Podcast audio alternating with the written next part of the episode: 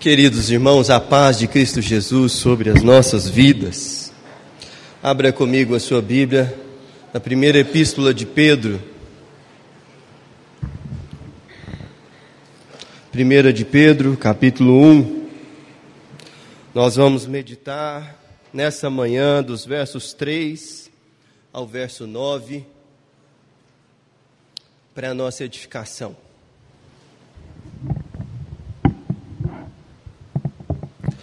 Primeira de Pedro, capítulo 1. A partir do verso 3, assim diz a palavra do Senhor. Bendito o Deus e Pai do nosso Senhor Jesus Cristo, que segundo a sua muita misericórdia, nos regenerou para uma viva esperança, mediante a ressurreição de Jesus Cristo dentre os mortos para uma herança incorruptível, sem mácula, imarcessível, reservada nos céus para vós outros, que sois guardados pelo poder de Deus, mediante a fé, para a salvação preparada para revelar-se no último tempo. Nisso exultais, embora no presente por breve tempo, se necessário, sejais contristados por várias provações, para que, uma vez confirmado o valor da vossa fé, muito mais preciosa do que ouro perecível, mesmo apurado por fogo, redunde em louvor, glória e honra na revelação de Jesus Cristo, a quem, não havendo visto, a mais no qual, não vendo agora, mas crendo, exultais com alegria indizível e cheia de glória, obtendo o fim da vossa fé, a salvação da vossa alma. Essa é a palavra do Senhor. Algumas vezes a gente vem na igreja e está assim com o coração encharcado de alegria e animado por aquilo que o Senhor Deus tem feito nas nossas vidas. E é bom demais adorar a Deus nessas situações. Contudo, em algumas vezes nós estamos diante da presença do Senhor e o nosso coração está quebrado, nossa alma está assim dilacerada. E nós nem sabemos ou temos assim uma motivação concreta para adorar ao Senhor, embora a gente o ame embora a nossa fé seja sincera. Porque as tribulações e as provações da vida, elas estão nos sufocando tanto que a gente se sente atribulado de alma. Essa experiência, por exemplo, foi a experiência de Ana, quando entrou no templo para adorar ao Senhor e o seu coração estava assim, moído pela perseguição que ela vivia em casa pela sua esterilidade que a afligia profundamente, e inclusive pela insensibilidade do ministro que estava lá naquela ocasião. Ele achou que ela estava bêbada, maltratou ela, ela foi super é, maltratada na igreja, e isso fez o coração dela se derramar. Mesmo em situações como essa, eu creio que a palavra de Deus nos dá motivos mais do que justos para nos derramarmos em adoração na presença de Deus. E é justamente isso que eu gostaria de fazer com vocês hoje. Olhar para esse texto e, apesar das circunstâncias, encontrar motivos concretos para, em meio às tribulações, temos um coração que adora ao Senhor em espírito e em verdade. Veja que o versículo 6, ele faz essa mistura de sentimentos que nós temos na presença do Senhor. O versículo 6 começa assim: Nisso exultais, porque é de fato uma expressão de muita alegria. Mas, embora no presente século, por breve tempo, não, se necessário, sejais contristados por várias provações. Está vendo a, a mistura de sentimentos? Exultação e um coração contrito pelas tribulações, pelas situações da vida. Eu gosto muito de conversar com o Niltinho. É, ele tem um jeito muito bem humorado de encarar a vida. E teve uma ocasião em que a gente estava conversando, ele estava passando um momento muito delicado. E ele virou para mim e falou: Pastor, você está orando por mim, pela nossa família? Eu falei: Estou orando, Niltinho. Ele falou: Então para, porque não está dando certo, não. então para de orar, pelo amor de Deus. Mas tem vezes que a gente sente isso, assim, sabe? Aquela sensação, fala, poxa vida, parece que nada dá certo. No mês que eu acho que alguma coisa vai, assim, melhorar na vida financeira, aí o carro quebra.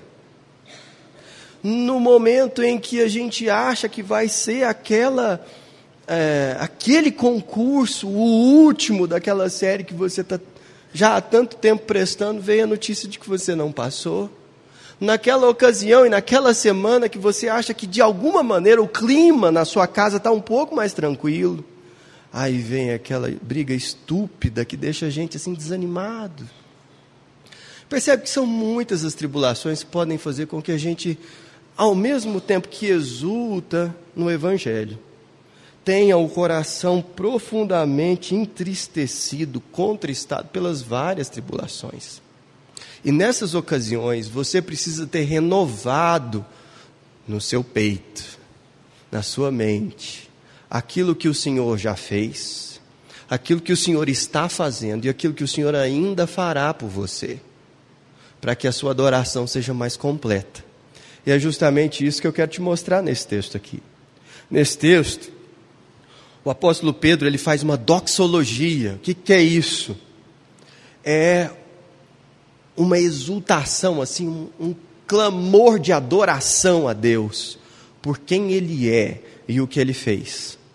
Eu quero destacar aqui para vocês quatro coisas que o Senhor fez pelo seu povo, que devem levar a gente à adoração, com o coração cheio na presença do Senhor.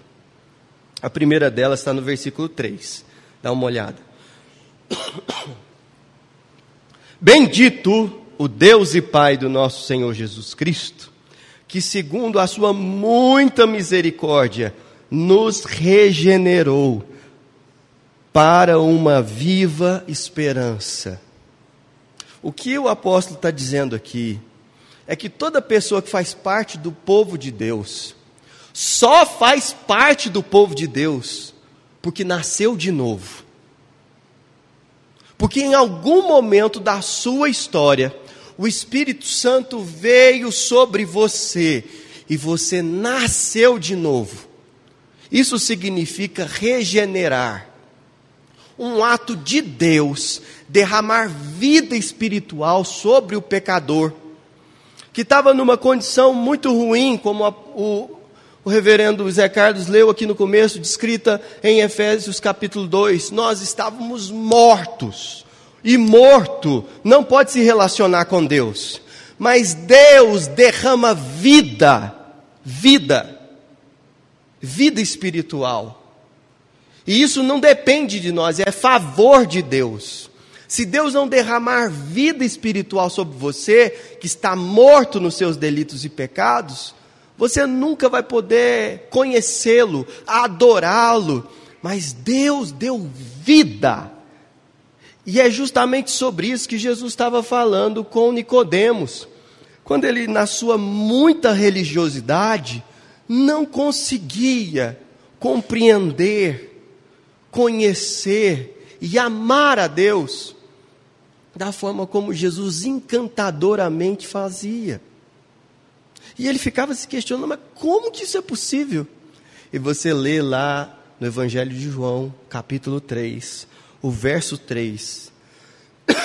Jesus dizendo: A isto respondeu Jesus: Em verdade, em verdade te digo, que se alguém não nascer de novo, não pode ver o reino de Deus.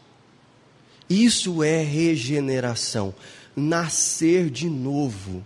É quando o Espírito Santo derrama vida espiritual sobre a pessoa porque o resultado do pecado é a morte. mas o dom gratuito de Deus é a vida. É isso que o texto diz. E essa regeneração, ela acontece inclusive antes da gente crer em Deus, porque é só através dela que a gente pode crer. Deus derrama essa vida espiritual e é a partir daí que a gente tem fé. E o apóstolo ele usa aqui nesse texto uma experiência, uma, uma figura maravilhosa para ilustrar isso para a gente. Dá uma olhada no texto. Ele nos regenerou para uma viva esperança. É como se a semente dessa vida, o sêmen dessa vida, fosse a esperança. E aí Deus coloca no coração do pecador uma esperança que não tem explicação. E o Sproul, quando ele está é, comentando esse texto, ele diz o seguinte: os homens têm muita limitação em compreender isso, mas as mulheres têm uma facilidade maior de entender que há algo vivo dentro de você, especialmente as mulheres que passaram pela experiência da gravidez. Chega um momento na vida da mulher em que ela percebe que há uma vida crescendo dentro dela. E isso é independente do, dos, dos comandos que ela dá para o seu próprio corpo. Ela sente um tremorzinho, eu sei porque eu perguntei para Abel, tá? Uma coisa assim dentro do ventre que vai se manifestando cada vez com mais força. E nós, homens, chega um determinado momento e estágio da gravidez, a gente olha e fala, chutou. Chutou, eu vi. Mexeu. O que o apóstolo Pedro está dizendo é que quando a gente é regenerado, o Espírito Santo coloca dentro de nós uma vida que não existia. E ela passa a se mover dentro de nós como uma esperança que não fosse a ação de Deus derramando vida sobre nós, a gente nunca poderia gerar aquilo sozinho. Entendeu? É isso que ele está falando. Ele falou: olha, Deus regenerou você. E embora as tribulações, as perseguições, as situações assim que trazem tristeza para a sua alma se multipliquem, e isso vai continuar acontecendo, saiba de uma coisa: Ninguém consegue matar essa esperança e não. Porque essa esperança, ela é viva. Não por causa de você, mas porque o Espírito Santo regenerou seu coração. Gente, isso não é bonito? Isso é uma coisa maravilhosa. E nós precisamos meditar nessas coisas, especialmente em tempos de tribulação. Porque essa esperança está aí. Preste atenção nos movimentos dela dentro do seu corpo dentro da sua alma. Mas não é só isso. O texto continua falando não somente de algo que Deus fez no passado, mas de algo que Ele ainda vai nos entregar completamente no futuro. Se não, veja você o versículo 4. Para uma herança incorruptível, sem mácula, imarcessível, reservada nos céus para vós outros não somente a regeneração que aconteceu no passado é algo que nos conforta e nos anima, mas também aquilo que está reservado para nós, para que recebamos como herança no futuro e que está guardado. E curiosamente, o apóstolo Pedro, ele não descreve assim, do ponto de vista definitivo, do que é essa herança. A gente sabe por outros textos, em outras passagens, que ele está falando da vida eterna com o Senhor. Mas ele se ocupa em descrever negativamente como é essa herança, para que nós tenhamos consciência de quão agraciados nós fomos. Ele usa três palavrinhas aqui, dá uma olhada no versículo é, 4: incorruptível, sem mácula e imarcessível. O que, que quer dizer cada uma dessas palavras? Incorruptível é que ela não se corrompe, ela não se estraga, ela não perde o seu valor ao longo do tempo. E, e isso fica muito claro para nós com relação aos nossos objetos de desejo aqui na terra. Seja um carro, seja um celular, seja qualquer bem que você queira muito bem ou deseje demais, todas essas coisas são corruptíveis. Se perdem, estragam, perdem o seu valor. E eu gosto muito de pensar nessa perspectiva com relação a carros. Porque na época que eu era criança, da idade do meu mais velho, eu lembro que meu pai tinha um Chevette. E o sonho do meu pai era ter uma Marajó. Você sabe o que é isso? É Station Wagon do Chevette. Não dá para ver nenhuma inteira hoje. Porque já foi tudo comido pela ferrugem.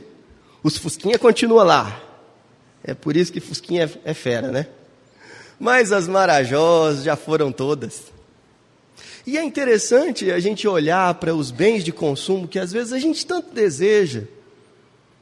E você aí faz as economias, ou então parcela infinitamente no cartão para comprar um celular novo, e por um descuido ele vai e quebra. Oh, Jesus amado! Nem acabei de pagar. E, e essas coisas, elas mostram para nós que se a nossa esperança e o nosso prazer tiver nas coisas desse mundo, nós estamos enrolado mesmo. Mas o Senhor está dizendo para nós aqui que a herança que está guardada para a nosso respeito, ela não se estraga, nem perde o seu valor com o tempo. Outra questão, ela não tem mácula. Não tem mácula. O que, que quer dizer uma herança que não tem mácula? É que ela não causa vergonha, constrangimento ou tristeza no seu coração por sua origem. Para para pensar em alguém que recebe uma herança de patrimônio familiar e fica muito feliz, apesar do falecido, de poder dali para frente desfrutar do conforto e da posse daquilo que lhe foi entregue por testamento. Contudo, alguns meses se passam e um escândalo sobre a reputação do falecido aparece. E o sujeito que recebeu a herança percebe que tudo aquilo que é hoje seu patrimônio é fruto de corrupção, é fruto de roubalheira, é fruto de conchavos ilegais que desviou dinheiro de gente que hoje não tem acesso à saúde pública ou a um salário mais digno, porque o sujeito que ajuntou isso fez isso injustamente. É de causar muita vergonha e tristeza uma situação dessa. E o apóstolo Pedro está dizendo: aquilo que está reservado para vocês não tem mácula, não é fruto de injustiça, pelo contrário, é algo que é fruto da boa, maravilhosa e justa bondade de Deus. E por fim ele diz que essa é uma herança imarcessível. Ora, o que quer dizer isso? Se imarcessível estivesse em português, seria aquilo que não se apaga, que não se desvanece, que não perde o seu brilho. E aqui, você lembra daquela situação que aconteceu com Moisés? quando ele subiu ao monte e contemplou a presença do Senhor e voltou com o rosto brilhando e colocou um véu.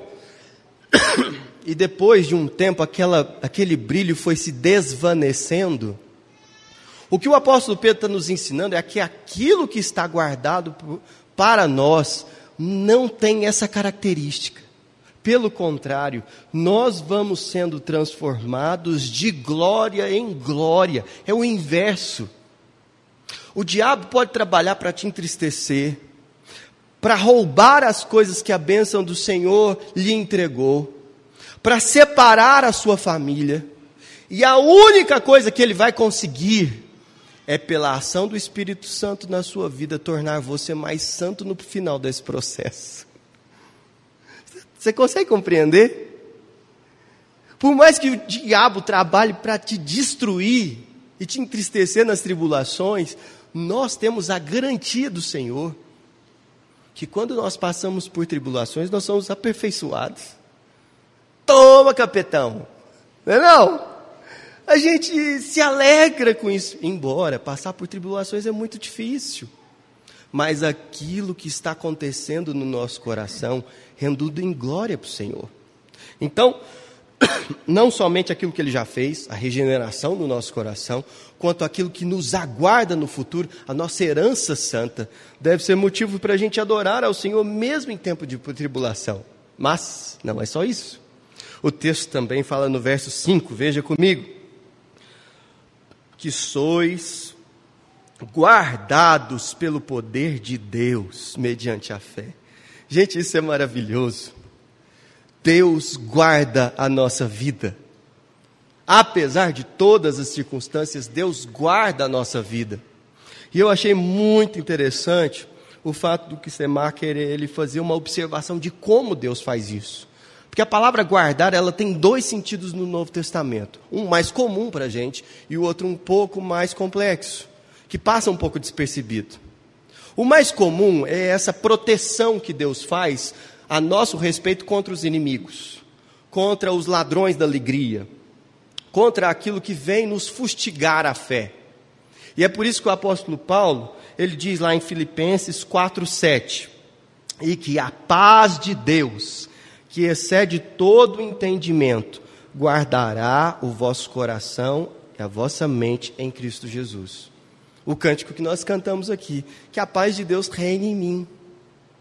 É Deus protegendo e montando guarda no nosso coração, para que os ataques dos dardos inflamados do maligno não nos alcance e não nos prejudiquem a ponto de nos destruir. Esse é um sentido. Mas o outro sentido é aquele sentido em que Deus não nos deixa escapar. E isso fica ilustrado, por exemplo, no texto de 2 aos Coríntios, o capítulo 11, o verso 32, quando o apóstolo Paulo diz: Em Damasco, o governador preposto do rei Aretas mandou guarda, aliás, montou guarda na cidade dos damascenos para me prender. Qual foi essa situação? O apóstolo Paulo estava dentro da cidade e aí, dentro da cidade de Damasco, e o rei Aretas querendo, prendê-lo, destacou enorme quantidade de guardas para vigiar a cidade para que Paulo não escapasse. E o que o texto é, dá a entender é que Paulo foi guardado para não fugir, como um carcereiro cuida de um prisioneiro. Agora, você sabia que o Espírito Santo também faz isso com você? Não te deixar escapar, não deixar você se perder. É por isso que nós cremos na perseverança dos santos. É porque uma vez que o Senhor nos regenerou, Ele não vai deixar a gente escapar, se perder. É por isso que lá em Judas, o versículo 24, nós temos outra doxologia, com base justamente nisso. Veja o que Judas, meio-irmão de Jesus, diz: Ora, aquele que é poderoso para vos guardar de tropeços e para vos apresentar com exultação, imaculados diante da sua glória, ao único Deus, o nosso Salvador, mediante Jesus Cristo, o Senhor nosso glória, majestade, império, soberania, antes de todas as eras, agora e, por todos os séculos. Amém. Por quê? Porque Ele é poderoso para nos guardar de tropeços. O Senhor Jesus não permitirá que você tropece na fé a ponto de sair do caminho que Ele te colocou. Porque não foi você, pelas suas forças, que entrou no caminho de Jesus, foi Ele que te deu vida para andar. Deu para entender?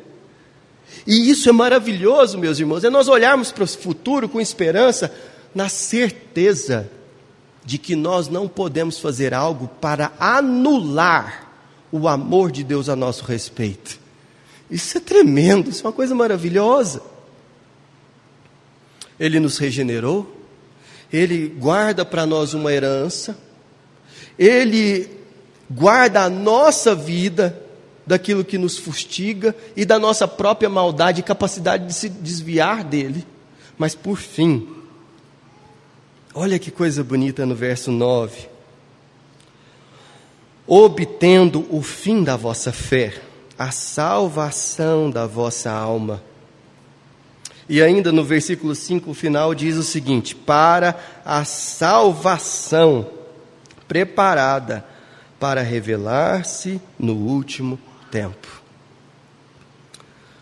As coisas podem dar muito errado para você, suas finanças, sua saúde, seus relacionamentos. Mas preste bem atenção. Para além de todas essas coisas, você tem um princípio de vida dentro de você que dá a você salvação para além dessa vida. No limite de toda tribulação existe a morte. No fim de toda resistência humana contra crises, doenças, contra o caos nos relacionamentos está a morte.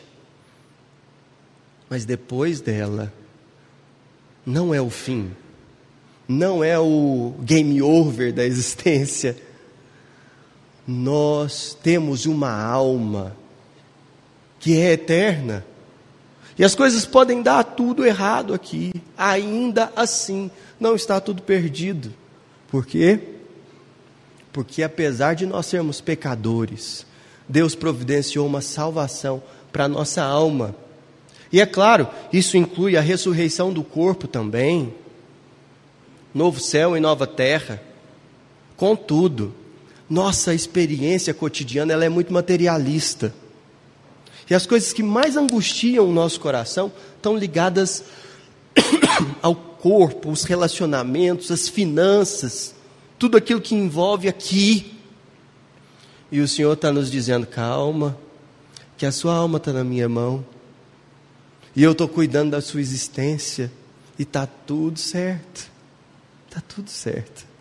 Nem a morte podem nos separar do amor de Deus que está em Jesus Cristo. Por isso eu gostaria de encerrar esse nosso momento, justamente pensando que nós somos um povo que recebeu uma viva esperança por causa da regeneração, uma herança bendita que está guardada para nós, que nós somos protegidos pela ação do Espírito, apesar das investidas de Satanás e da maldade do nosso coração nossa alma está salva no Senhor já, e um dia na nossa morte isso vai ficar mais claro, inclusive para nós.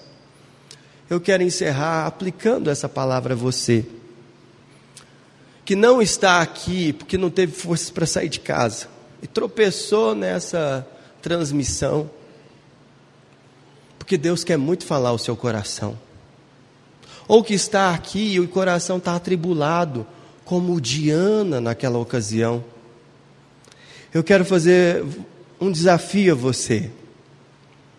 Vá para o Salmo 42.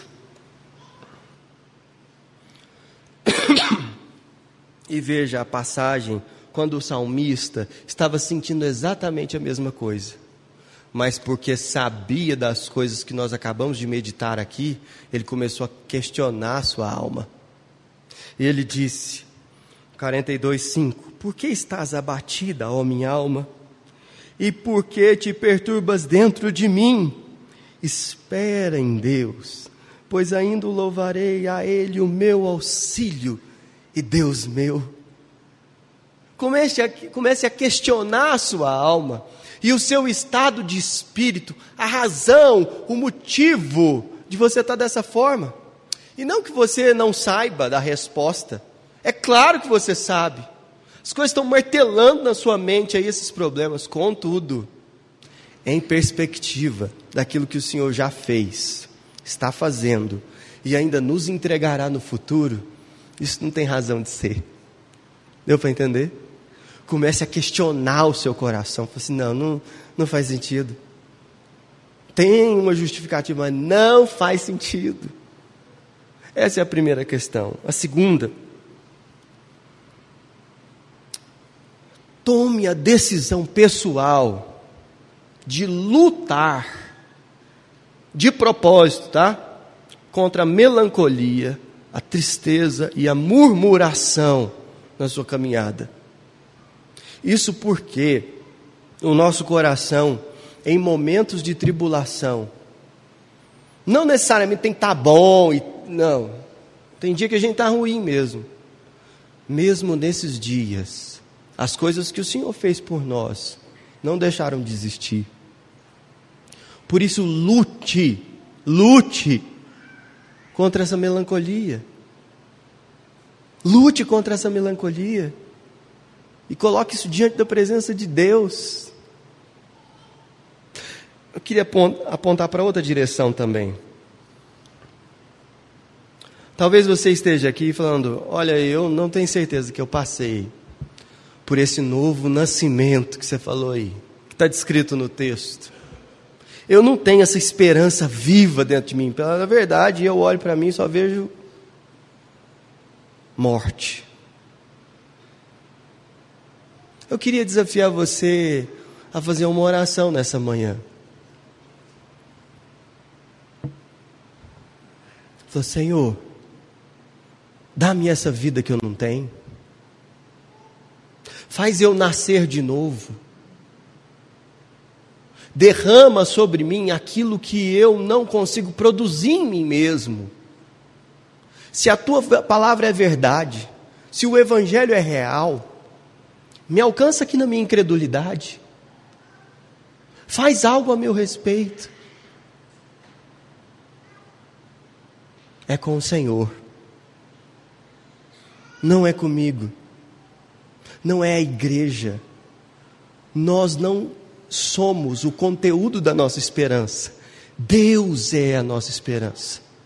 E Ele ouve a sua oração nessa manhã. Que tal você se entregar a Ele, se render a Ele totalmente e pedir que algo aconteça? Feche os seus olhos. Vamos orar. Senhor, bendito seja o teu santo nome. Nós somos o povo que no meio da tribulação te adora, porque o Senhor é maravilhoso. E a quem nós temos aqui na terra não ser o Senhor, e nos céus, senão a ti mesmo. Por isso nós clamamos como igreja do Senhor Jesus, que a graça do Senhor esteja sobre nós que o amor de Deus, o Pai, inunde, transborde, se espalhe pela nossa alma, que o poder do Espírito Santo, que a paz que excede todo entendimento, guarde o nosso coração e a nossa mente em Cristo Jesus, hoje eternamente. Amém, Senhor. Aleluia.